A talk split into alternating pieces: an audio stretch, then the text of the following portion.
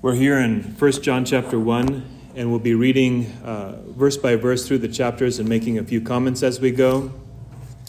In verse 1, uh, John the Apostle writes, That which was from the beginning, which we have heard, which we have seen with our eyes, which we have looked upon, and our hands have handled concerning the word of life.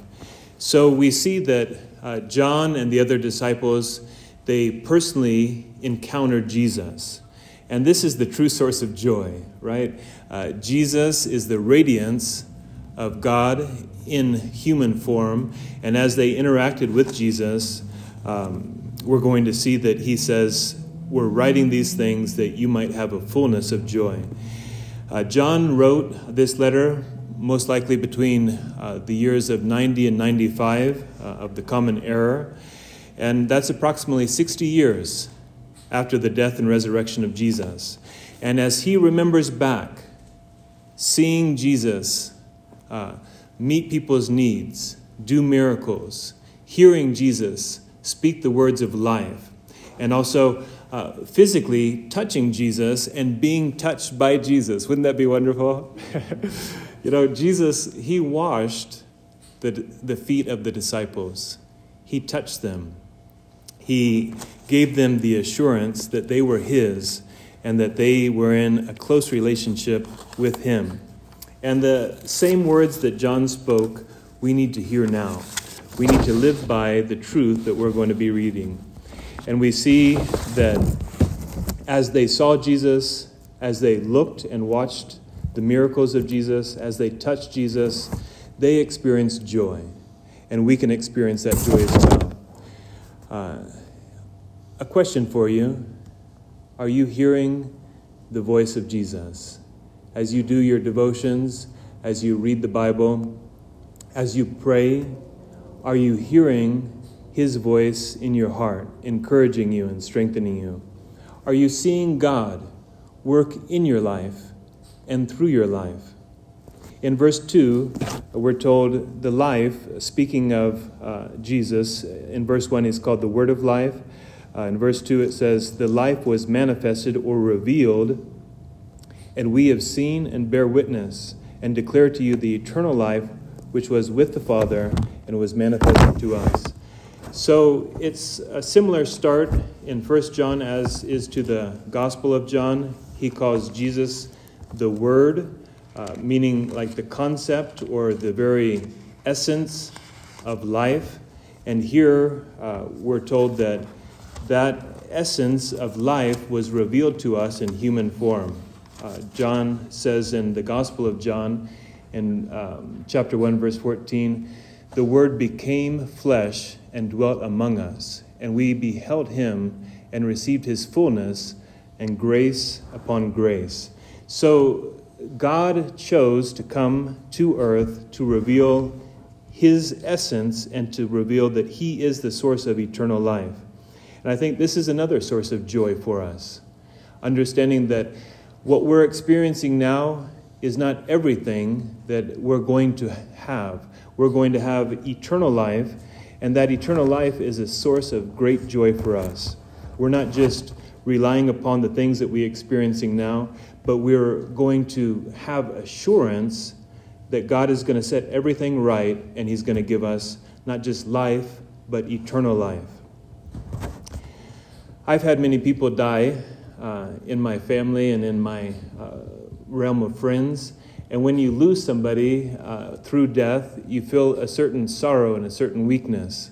But if they're believers, you know that you're going to be reunited with them and that eternal life is a source of great stability and joy because God promises us that we'll be reunited with Him in His perfection, but we'll also see one another in the glory of who He's created us to be.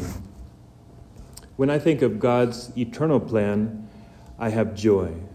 Uh, not just because it's something far off, but it's something that is transforming me now.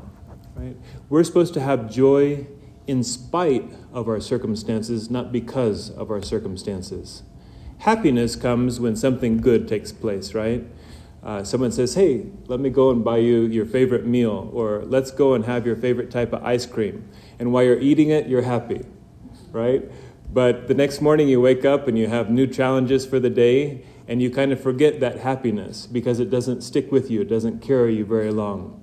But joy is enduring, it's something that is settled within us and something that radiates from us. It helps us to get through sorrow and pain. So the question is why do we spend so much time focusing on the problems of this life? Right? When God offers us eternal life. Uh, why do we focus so much on our circumstances when His joy is above our circumstances? We really need to remember this because all of us have difficulties, all of us have family or friends that are struggling, and yet we have a source of hope. The Bible calls it a living hope, a hope that is there for us today, but will get us through any challenge. And in verse 2, uh, we read that the life appeared, Jesus came. We have seen it and testified to it, and we proclaim to you the eternal life. So here it says, proclaiming that eternal life. In the translation that I also uh, read, it says, and we bear witness and declare to you the eternal life. So we have both received Jesus as Savior and received eternal life, but we're also supposed to be declaring that to others. And when we share our faith, it brings us joy to see God bring salvation and hope into the life of others. In verse 3, it says, We proclaim to you what we have also seen and heard, so that you may have fellowship with us. And our fellowship is with the Father and with his Son, Jesus Christ. We write to you this to make your joy complete. And in the other translation, it says, These things we write to you that your joy may be full. I like a fullness, right? When you uh, see the mountain, it's beautiful when there's a cloud above it, but when you uh, see the mountain and you see the fullness of its shape, or the snow when it comes on the mountain for the first time as uh, we look out, there's something about seeing something in its fullness or when you uh, see the moon and it's just a sliver of the moon, it's interesting, but when you see a full moon and it's coming up and it's maybe reflecting a certain light from the atmosphere, it's a beauty when we see something full. And here, uh, one of the reasons that John writes is he says that we write these things to you that you might have joy in its fullness. And there's actually, if you're reading First John, which I encourage you because we're going to go through uh, the next weeks covering uh, this epistle of First John. There's three reasons that he says we're writing this. So this week, uh, one of them is immediately in chapter two. You'll be able to find it, and then there's another one that there's three reasons that he says we're writing. And so I would encourage you to look for those as you're reading through First John. Uh, what causes us to have joy? What is it that he's writing here? He says, We write these things to you that your joy may be full. What is it? Well, first, he says that God became a man. Right? Isn't that amazing? Uh, if you look around us at the state of humans and how we're warring with one another, how we're fighting with one another, how we're envious or uh, deceiving or stealing from one another, would you, if you were the eternal creator, would you want to come down and humble yourself to become a man? To me, it's a source of joy that our God is so loving and so compassionate, He chose to become a person. And He revealed Himself in the person of Jesus to interact with people, not just to become a person to teach us, but to interact with us. And I'm happy for that, right? That he wants to know me personally, and He wants to interact with me. So that's one source of joy. The other is that through faith in Jesus, we have eternal life. And that is such an encouragement and such a joy, especially in times when we recognize a person's health is failing, when our time with them is going to be limited and they're going to die uh, in this physical body. But if they're a believer, they're going to enter into eternal life. And Jesus came to restore us in this eternal relationship. So that's a great source of joy. And then it says in verse 3 uh, that which we have seen and heard, we declare to you, that you may also have fellowship with us. And truly, our fellowship is with the Father and with his Son, Jesus Christ. So he's writing, saying, fellowship with the Father and with the Son is a source of joy. So we can make a conclusion, right? If you are lacking in joy in your life, it's probably that you're not close enough in your relationship with Jesus and with the Heavenly Father. And the closer you get, the more you will be established in your peace and contentment from within. Now, verse uh, 5 through 7, we'll read and uh, make a few comments as we go. 1 John chapter 5 or chapter 1 verse 5 through 7. This is the message we have heard from him and declare to you. God is light, and in him there is no darkness at all. If we claim that we have fellowship with him, yet walk in the darkness, we lie and do not live by the truth. But if we walk in the light as he is in the light, we have fellowship with one another, and the blood of Jesus, his Son, purifies us from all sin. So here we see uh, something else that brings joy. God is light. In his very essence, he is light. And the scripture uh, gives us an explanation of what light represents. Uh, one thing that light represents is purity, right? God is holy. There is nothing wrong or immoral in the character of God. God is pure. And uh, we're told here that if we have been in darkness, uh, through fellowship with Him and through recognizing the blood of Jesus, He can cleanse us to make us pure. Have you ever um, done something wrong and as soon as you did it, your conscience bothered you? Almost everybody has, right? You have a warning, don't do that. Maybe it's not to get angry, not to shout, and then you do it, and then you feel bad inside. But as soon as you confess it, right, which we're going to see in the next verses, God is willing to cleanse us through the blood of Jesus and restore us into that purity. And that purity that speaks of God's light is a source of joy to us. He restores us in fellowship. Uh, now, the question for us is when you've done something wrong, do you confess it? Right? Do you desire to be restored in that right relationship. It says here in verse 8 and 9 if we say that we have no sin, we deceive ourselves, and the truth is not in us. And then verse 9 if we confess our sins, he is faithful and just and will forgive us our sins and purify us from all unrighteousness. So, the process of confessing our sins brings us back into a right relationship. And there's another aspect of purity it's living like Jesus.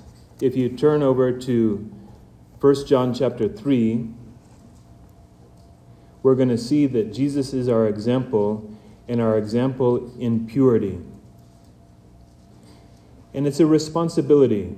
Listen to these verses, 1 John chapter 3 from verse 1 through 3. How great is the love of the Father that he has lavished upon us, that we should be called the children of God. And that is what we are. The reason the world does not know us is that it did not know him. Dear friends, now we are the children of God, and we and what we will be has not yet been made known, but we will but we know that when he appears we shall be like him, for we shall see him as he is. Everyone who has this hope in him purifies himself just as he is pure. So it says here that we haven't seen the fullness or the reality of how we are going to be transformed, but we have this hope. And everyone who hopes in Jesus lives in a pure way, even as Jesus is pure. And um, I like the translation that says, Everyone who has this hope in him purifies himself just as he is pure. So it's a motivation for us. And when we live a pure life, we have joy from having a right relationship. Something else, uh, going back to John chapter 1, where it says, God is light, and in him there is no darkness of all. Uh, something else that light represents, and light represents life, right? Uh, because uh, the Gospel of John, John records in chapter 8, verse 12, I'll read it for you. Jesus said to them, I am the light of the world. He who follows me shall not walk in darkness, but have the light of life. Right? So light represents life. Uh, God is both the source of light and he's also dwelling in light. He's emitting light, and his light is never diminished. Now, we lived for almost one year in Nigeria. Nigeria is kind of a difficult place to live. Uh, most of the time, you do not have consistent electricity. And the electricity there, they call it NEPA, which means the Nigerian Electrical Power Association. And it's so infrequent that they have electricity. A lot of times they'll put a light bulb outside to show if they need to do some sort of chores, such as like running the pump to get water into the house, the light bulb will come on.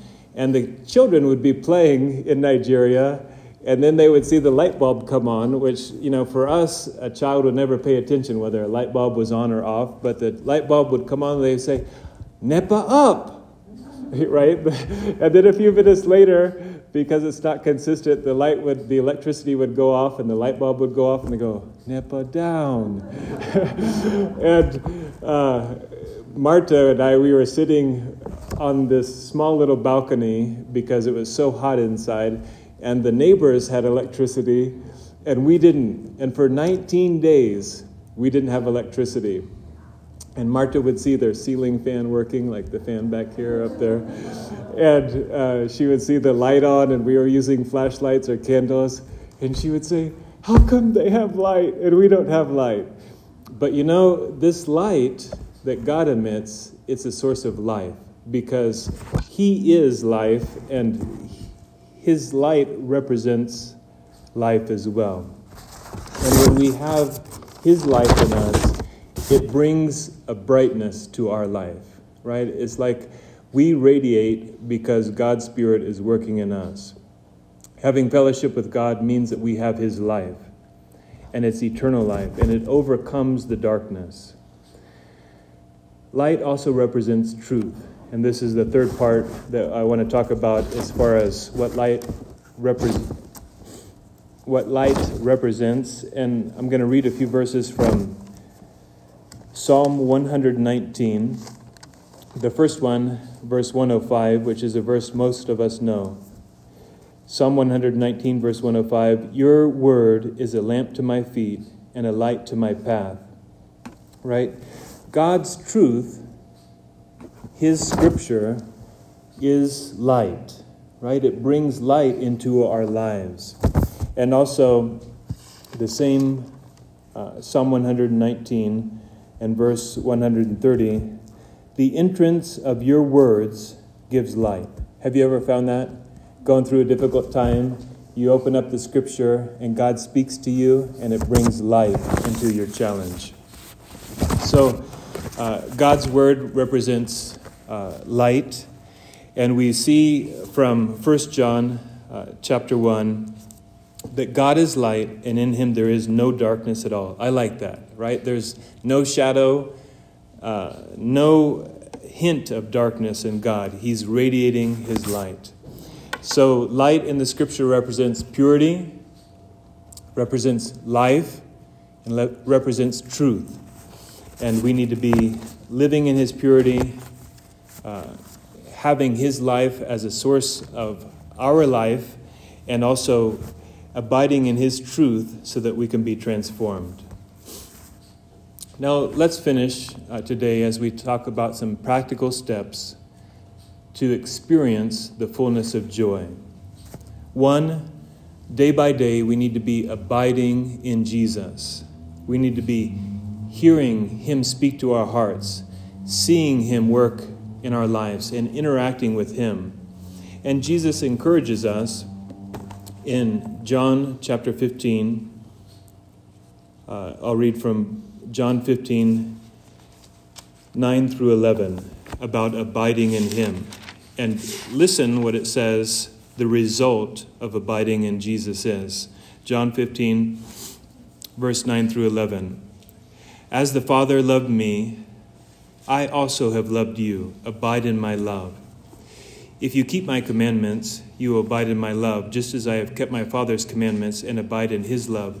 These things I have spoken to you, that my joy may remain in you, and that your joy may be full. Do you see that? It says, As the Father loved me, I have loved you. That amazes me. That the power and the unchanging love of the Heavenly Father, that it was expressed to Jesus, He says, I'm going to love you in the same way. There is no reason for a believer in Jesus to feel lacking in love. And I always say that if you feel lacking in love, it's because you've taken a step back, not because Jesus has taken a step back, right? He is the same yesterday, today, and forever, and his love is consistent. And he says, If you abide in my commandments, you will abide in my love. And then he says in verse 11, These things I have spoken to you, that my joy may remain in you, and that your joy may be full. So if you're lacking in joy, ask the Lord Jesus to overwhelm you with his love. Right? Have you ever been so overwhelmed that you're just praising God? I've been so overwhelmed with God's love that I've, I've cried, not because I was sad, but because I was so deeply touched by the power of his love. And we need to experience his love in such a way that we have fullness of joy.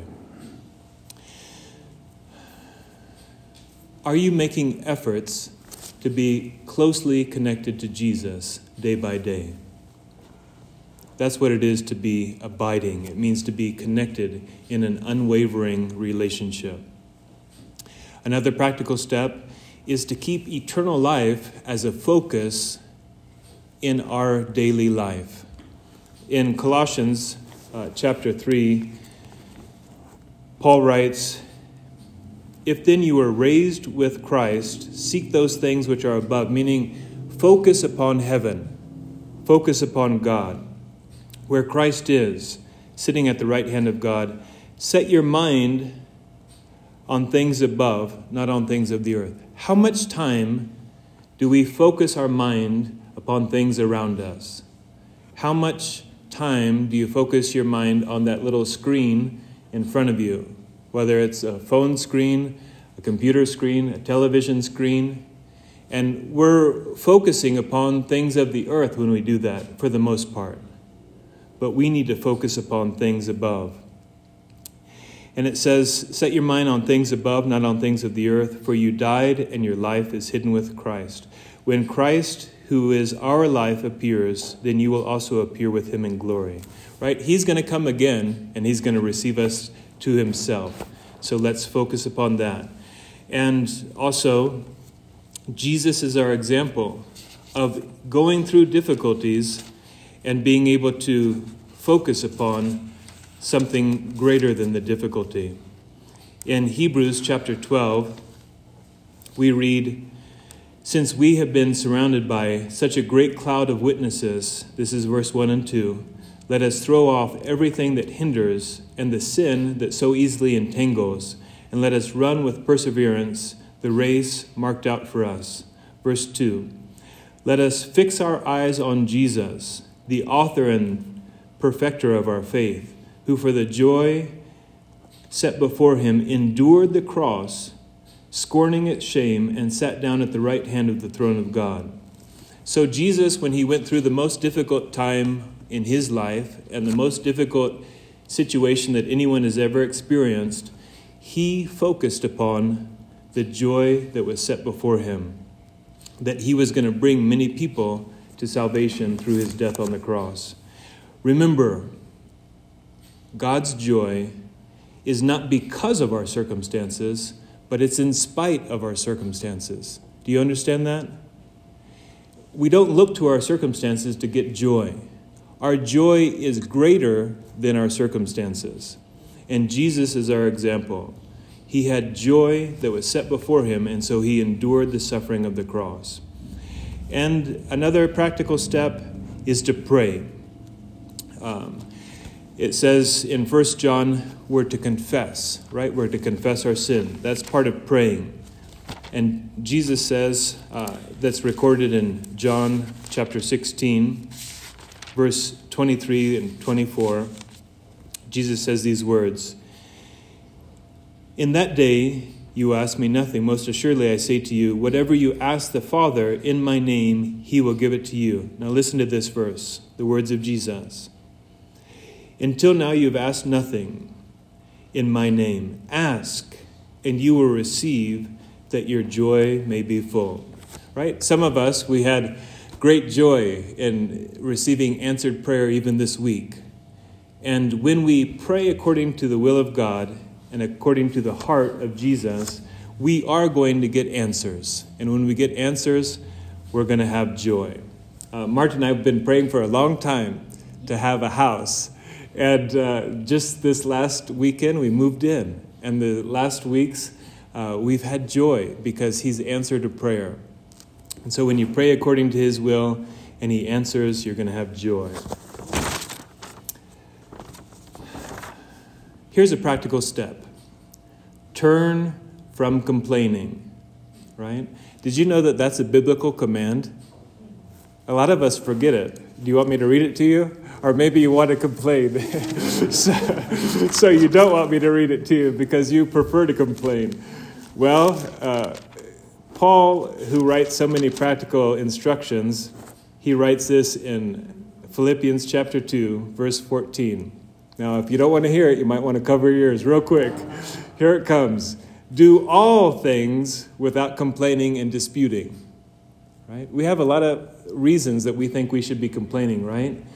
That politician's not this way, this thing in the city is not working the way that I want it to, this problem's not getting solved the way that I want it to, and we complain. But it says, do all things without complaining. What's the solution? He says also in Philippians, rejoice in the Lord always. And again, I say rejoice. And then he says, if you have something that you're anxious about, pray about it because we're really not supposed to be anxious for anything, but in everything we're to pray with supplication and thanksgiving, letting our requests be made known to God. And the peace of God, which surpasses all understanding, will guard our hearts and our minds through Christ Jesus. So turn from complaining. You have to discipline yourself. You don't realize you do it as much as you do. And turn to giving thanks asking God to work. Uh, we are to be different, right? And when we make these simple changes, people will see us as different and they'll ask us, Why are you different? How can you live in such a way? Show other people around us that you're a believer and that you're a believer filled with joy. And the last verses I'm going to leave with you today are found in Romans chapter 14. Such encouraging verses. About this time of day, most of us are starting to feel a little bit hungry. Wouldn't you agree? Uh, after we finish the service, we'll talk a little bit, and then the next thing is what is we, what are we going to do? Where are we going to eat, or what are we going to have for lunch? But the words of Paul in Romans chapter 14, verse 16 and 17 says, Therefore, do not let your good be spoken of as evil. That's verse 16. Now, verse 17. For the kingdom of God is not eating and drinking, but righteousness and peace and joy in the Holy Spirit. So don't let your good be spoken of as evil, right? Don't let a person look at your life and say, they say they're believers, but why don't they live in faith? Or they say they're believers, but why do they complain so much? Or they say they're believers, but why don't I ever have them praying for me or encouraging me? Right? Don't let our good be spoken of as evil. And then the kingdom of God is not eating and drinking, but righteousness, peace, and joy in the Holy Spirit. We all need God's work in our hearts, stirring us up to righteousness peace, and joy. Would you stand with me as we pray?